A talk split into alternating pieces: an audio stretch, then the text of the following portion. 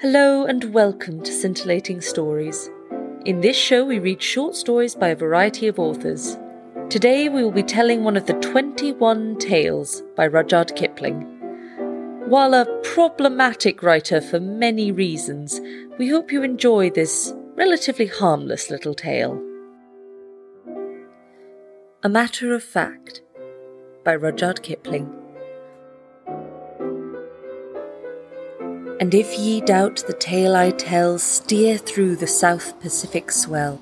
Go where the branching coral hives unending strife of endless lives, where leagued about the wildered boat the rainbow jellies fill and float, and lilting where the lava lingers, the starfish trips on all her fingers, where neath his myriad spines a shock the sea egg ripples down the rock, an orange wonder dimly guessed from darkness where the cuttles rest, moored o'er the darker deeps that hide the blind white sea snake and his bride, who drowsing knows the long lost ships let down through the darkness to their lips, in the matter of one compass.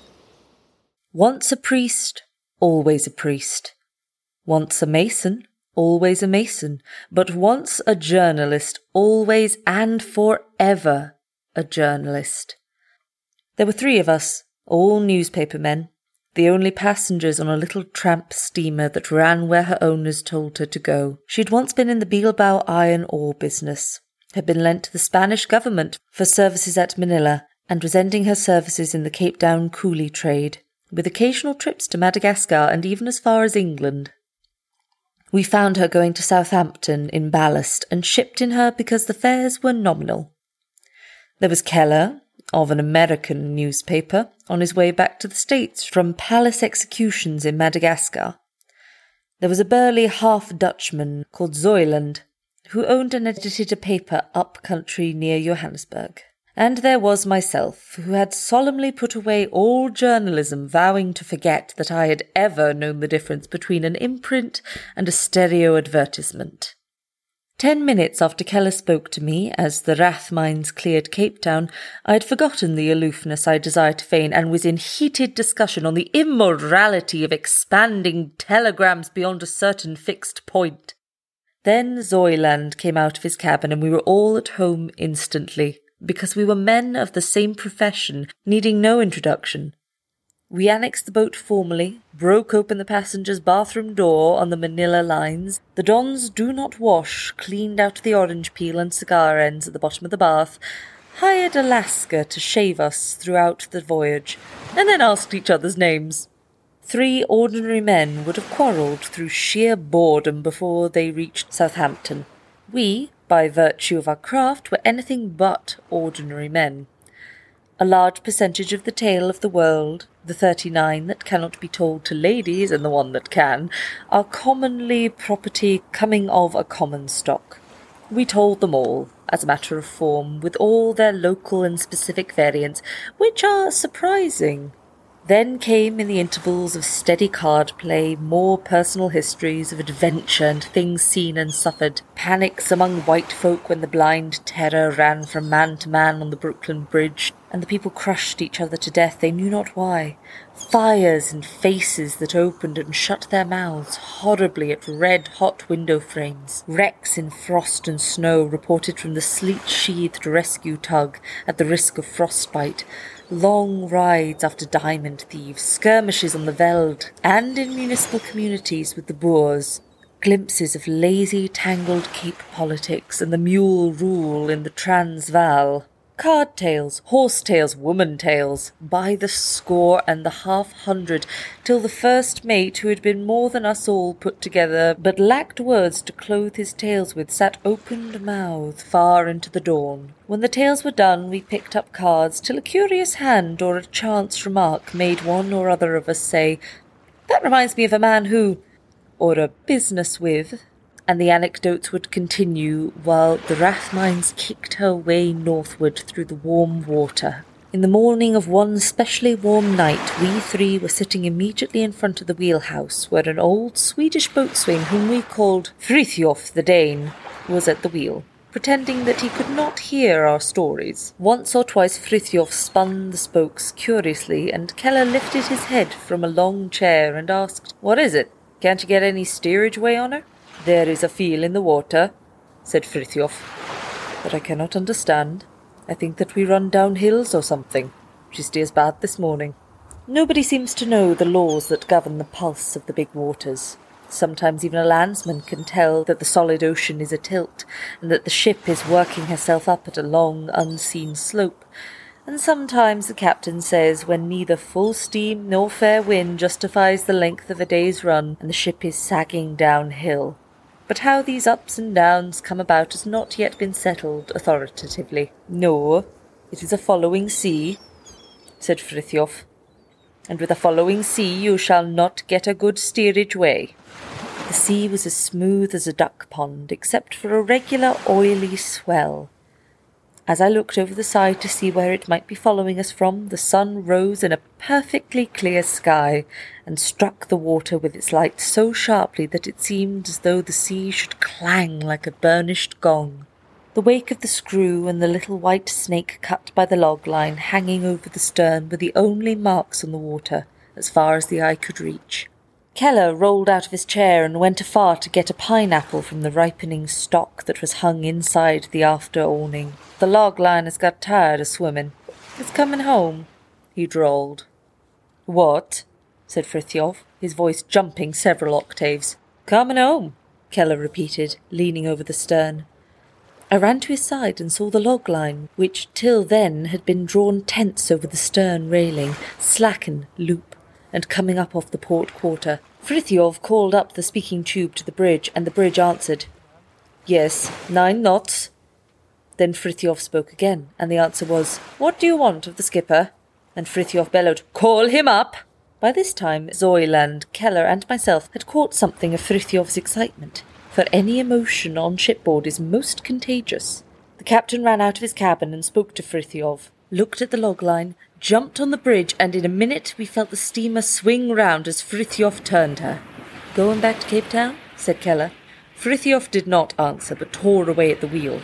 Then he beckoned us three to help, and we held the wheel down till the Rathmines answered it, and we found ourselves looking into the white of our own wake, with the still, oily sea tearing past our bows, though we were not going more than half a steam ahead.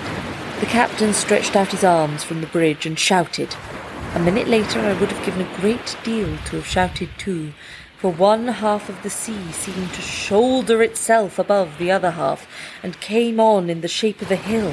There was neither crest, comb, nor curl to it, nothing but black water with little waves chasing each other about the flanks. I saw it stream past, and on a level with the Rathmines' bow plates before the steamer hove up her bulk to rise, and I argued that this would be the last of all earthly voyages for me.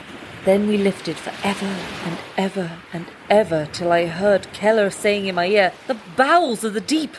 Good Lord! And the Rathmine stood poised, her screw racing and drumming on the slope of the hollow that stretched downwards for a good half a mile. We went down the hollow, nose under for the most part, and the air smelt wet and muddy like that of an emptied aquarium.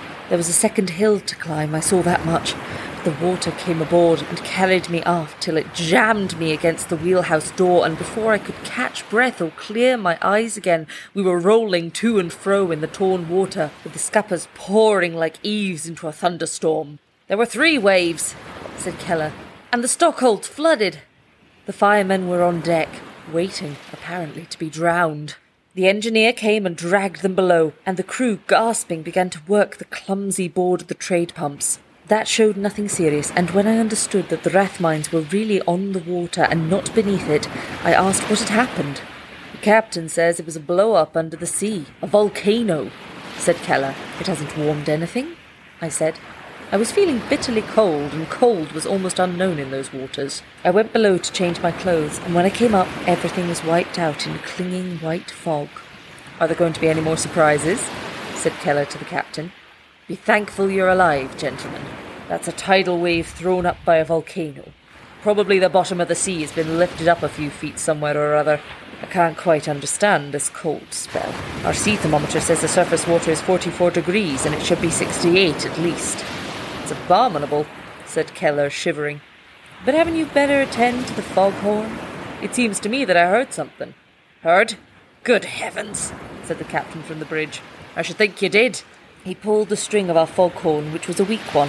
It sputtered and choked because the stokehold was full of water and the fires were half drowned, and at the last gave out a moan. It was answered from the fog by one of the most appalling steam sirens I'd ever heard. Keller turned white as I did. The fog, the cold fog, was upon us, and any man may be forgiven for fear of a death he cannot see.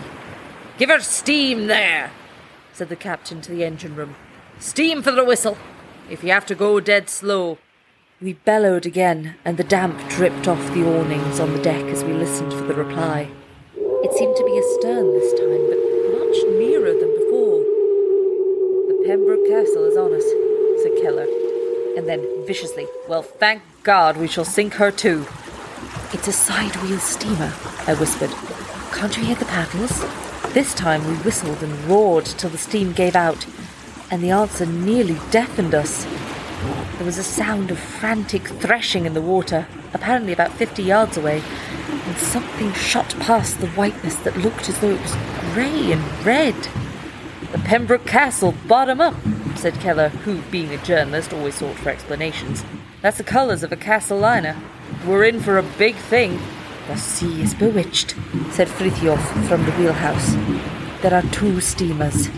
Another siren sounded on our bow, and the little steamer rolled in the wash of something that had passed unseen. We're evidently in the middle of a fleet, said Keller quietly. If one doesn't run us down, the other will. what a creation is that? I sniffed, but there was a poisonous, rank smell in the cold air. The smell that I had smelt before. If I was on land, I should say it was an alligator. It smells like musk, I answered. Not ten thousand alligators could make that smell, said Zuyland. I have smelt them. Bewitched, bewitched, said Frithjof. The sea is turning upside down and we are walking along the bottom. Again the Rathmine rolled into the wash of some unseen ship and a silver grey wave broke over the bow, leaving on the deck a sheet of sediment, the grey broth that has its place in the fathomless depths of the sea. A sprinkling of the wave fell on my face, and it was so cold that it stung as boiling water stings. The dead and most untouched deep water of the sea has been heaved to the top by the submarine volcano, the chill, still water that kills all life and smells of desolation and emptiness. We did not need either the blinding fog or that indescribable smell of musk to make us unhappy. We were shivering with cold and wretchedness where we stood. The hot air on the cold water makes this fog, said the captain. It ought to clear in a little time. Whistle and let's get out of it, said Keller. The captain whistled again, and far and far astern the invisible twin steam sirens answered us. Their blasting shriek grew louder till at last it seemed to tear out of the fog just above our quarter, and I cowered while the Rathmine plunged bows under a double swell that crossed. No more, said Frithjof. It is no good any more. Let us get away in the name of God. Now, if a torpedo boat with a City of Paris siren went mad and broke her moorings and hired a friend to help her, it's just conceivable that we might be carried as we are now. Otherwise, this thing is.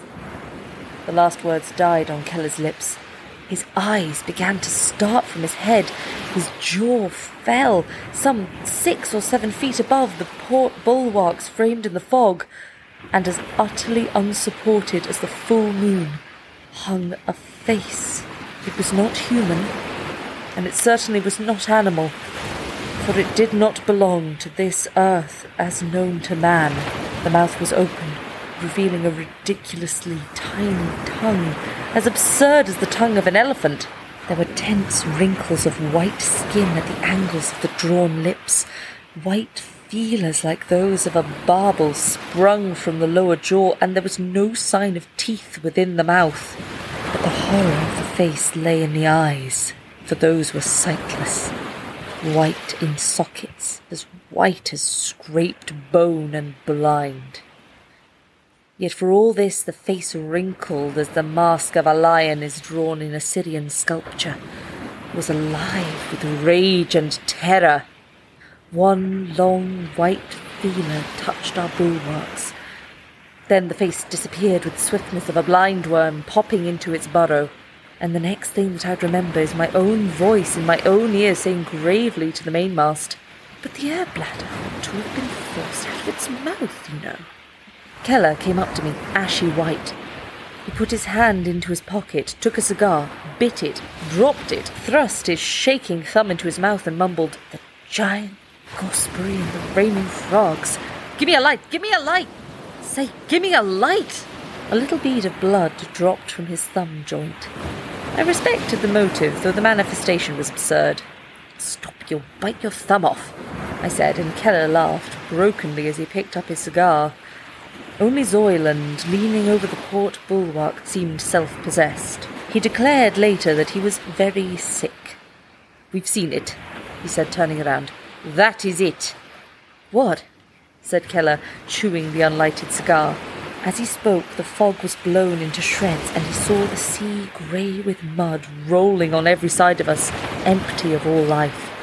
Then, in one spot, it bubbled and became like the pot of ointment the Bible speaks of. From that wide ringed trouble, a thing came up, a grey and red thing with a neck, a thing that bellowed and writhed in pain. Frithjof drew in his breath and held it till the red letters of the ship's name woven across his jersey straggled and opened out, as though they had been tight badly set. Then he said with a little cluck in his throat, Ah, me, it is blind. Hurilla, that thing is blind. And a murmur of pity went through us all, for we could see that the thing on the water was blind and in pain. Something had gashed and cut the great sides cruelly, and the blood was spurting out. The grey ooze of the undermost sea lay in the monstrous wrinkles of the back and poured away in sluices.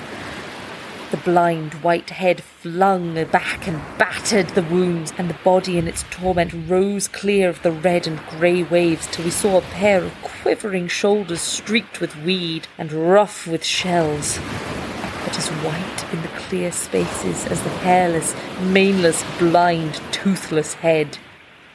Afterwards came a dot on the horizon, and the sound of a shrill scream and it was as though a shuttle shot all across the sea in one breath, and a second head and neck tore through the levels, driving a whispering wall of water to right and left. The two things met, the one untouched and the other in its death throe. Male and female, we said, the female coming to the male. She circled round him, bellowing, and laid her neck across the curve of his great turtle back and he disappeared under water for an instant, but flung up again, grunting in agony while the blood ran. Once the entire head and neck shot clear of the water and stiffened, I heard Keller saying, as though he was watching a street accident, Give him air, for God's sake, give him air! Then the death struggle began, with crampings and twistings and jerkings of the white bulk to and fro, till our little steamer rolled again and each grey wave coated her plate with the grey slime. The sun was clear, and there was no wind, and we watched the whole crew, stokers and all, in wonder and pity, but chiefly pity. The thing was so helpless and save for its mate, so alone. No human eye should have beheld him. It was monstrous and indecent to exhibit him there in the trade waters between Atlas degrees of latitude. He had been spewed up, mangled and dying from his rest on sea floor, where he might have lived till the judgment day, and we saw the tides of his life go from him, as an angry tide goes out across rocks in the teeth of a landward gale. His mate lay rocking on the water a little distance off, bellowing continually, and the smell of musk came down upon the ship, making us cough. At last, the battle for life ended in a batter of coloured seas. We saw the writhing neck fall like a flail, the cascade turn sideways, showing the glint of a white belly and the inset of a gigantic hind leg or flipper. Then all sank and sea boiled over it, while the mate swam around and around, darting her head in every direction. Though we might have feared that she would attack the steamer, no power on earth could have drawn any one of us from our places that hour. We watched, holding our breaths. The mate paused in her search. We could hear the wash beating along her sides, reared her neck as high as she could reach, blind and lonely in all that loneliness of the sea, and sent one desperate bellow booming across the swells as an oyster shell skips across a pond.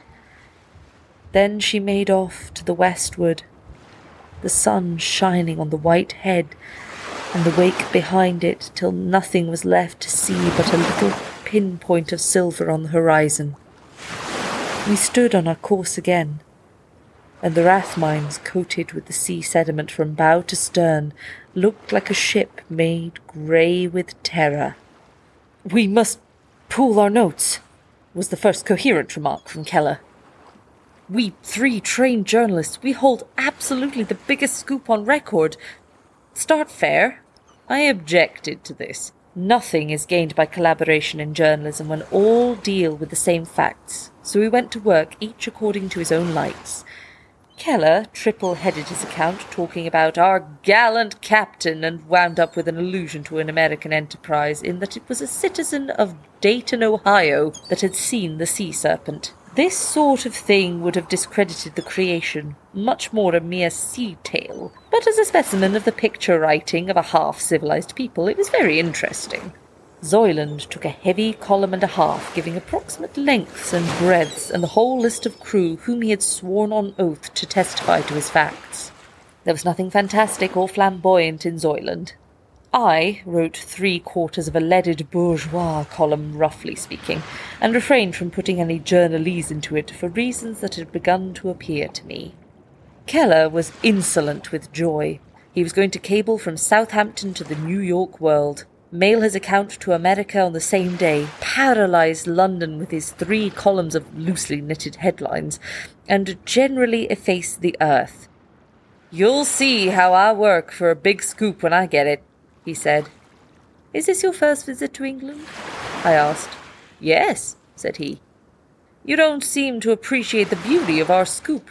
It's pyramidal, the death of the sea serpent. Good heavens alive, man, it's the biggest thing ever vouchsafed to a paper. Curious to think that it will never appear in any paper, isn't it? I said. Zuyland was near me, and he nodded quickly. What do you mean? said Keller. If you're enough of a Britisher to throw this thing away, I shan't. I thought you were a newspaper man. I am. That's why I know. Don't be an ass, Keller.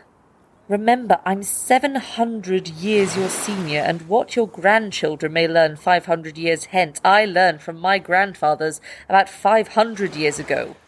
You won't do it because you can't.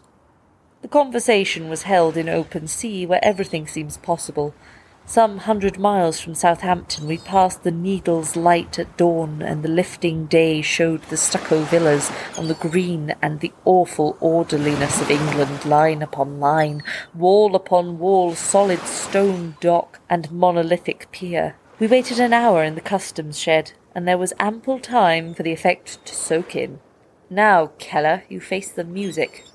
The Havel goes out today. Mail by her, and I'll take you to the telegraph office, I said. I heard Keller gasp as the influence of the land closed about him, cowing him, as they say Newmarket Heath cows a young horse unused to open courses. I, I want to retouch my stuff. Suppose we wait till we get to London, he said. Zuyland, by the way, had torn up his own account and thrown it overboard by morning early. His reasons were many, train, Keller began to revise his copy, and every time that he looked at the trim little fields of red villas and the embankments of the line, the blue pencil plunged remorselessly through the slips.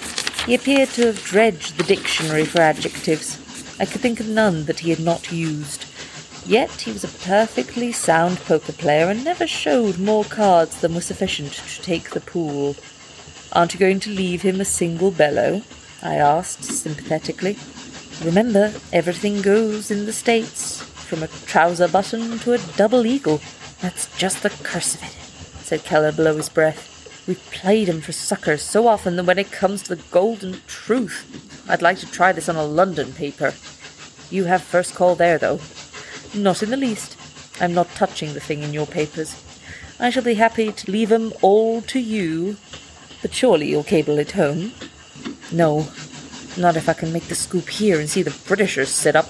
You won't do it with three columns of slushy headline, believe me. They don't sit up as quickly as some people. I'm beginning to think that too. Does nothing make any difference in this country? he said, looking out of the window. How old is that farmhouse? New. Can't be more than two hundred years at the most. Hmm. Fields, too?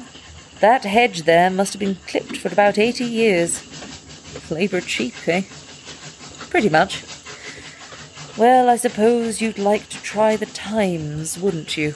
No, said Keller, looking at Winchester Cathedral. Might as well try to electrify a haystack.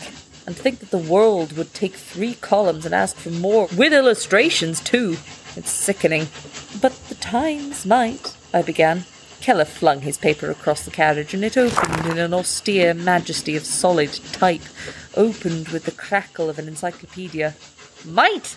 You might work your way through the bow plates of a cruiser. Look at that first page. It strikes you that way, does it? I said. Then I'd recommend you to try a light and frivolous journal. With a thing like this of mine, or of ours, it's sacred history. I showed him a paper which I conceived would be after his own heart, in that it was modelled on American lines. That's homey, he said, but it's not the real thing. Now I should be like one of those fat old Times columns. Probably there'd be a bishop in the office, though. When we reached London, Keller disappeared in the direction of the Strand. What his experiences may have been, I cannot tell, but it seemed that he invaded the office of an evening paper at 11:45 a.m. I told him that English editors were more idle at that hour, and mentioned my name as that of a witness to the truths of his story. I was nearly fired out, he said furiously at lunch. As soon as I mentioned you, the old man said that I was to tell you that they didn't want any more of your practical jokes, and that you knew the hours to call if you had anything to sell and that they'd see you condemned before they helped to puff one of your infernal yarns in advance. Say, what record do you hold for truth in this country, anyway?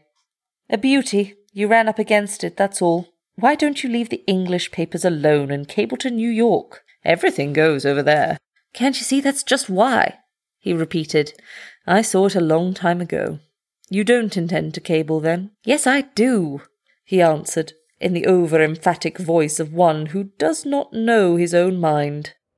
That afternoon I walked him abroad and about, over the streets that run between the pavements like channels of grooved and tongued lava over the bridges that are made of enduring stone, through the subways floored and sided with yard thick concrete, between houses that are never rebuilt, and by river steps hewn to the eye from the living rock. A black fog chases us to Westminster Abbey, and standing there in the darkness, I could hear the wings of the dead century circling round the head of Litchfield. A. Keller, a journalist of Dayton, Ohio, USA, whose mission it was to make the Britishers sit up. He stumbled, gasping into the thick gloom, and the roar of the traffic came to his bewildered ears. Let's go to the telegraph office and cable, I said. Can't you hear the New York world crying for news of the great sea serpent, blind, white, and smelling of musk, stricken to death by a submarine volcano, and assisted by his loving wife to die in mid ocean as visualized by the American citizen? The breezy, newsy, brainy newspaper man of Dayton, Ohio. Keller was a Princeton man, and he seemed to need encouragement. You got me on your own ground, said he, tugging at his overcoat pockets. He pulled out his copy with the cable forms, for he had written out his telegram, and put them all into my hands, groaning, A pass. If I hadn't come to your cursed country, if I'd sent it off at Southampton, if I ever get you west, Never mind, Keller, it isn't your fault. It's the fault of your country. If you had been seven hundred years older, you'd have done what I'm going to do. And what are you going to do? Tell it as a lie. Fiction! This with the full blooded disgust of a journalist for the illegitimate branch of the profession. You can call it that if you like. I shall call it a lie. And a lie it has become, for truth is a naked lady, and if by accident she is drawn up from the bottom of the sea, it behooves a gentleman either to give her a print petticoat or to turn his face to the wall and vow that he did not see.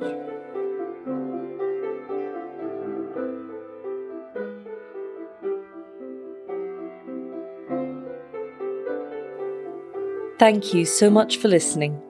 If you want to suggest or submit a short story or a subject that you'd like us to cover, then contact us through our Facebook page and subscribe if you would like to hear more. This has been a Yorick Radio production.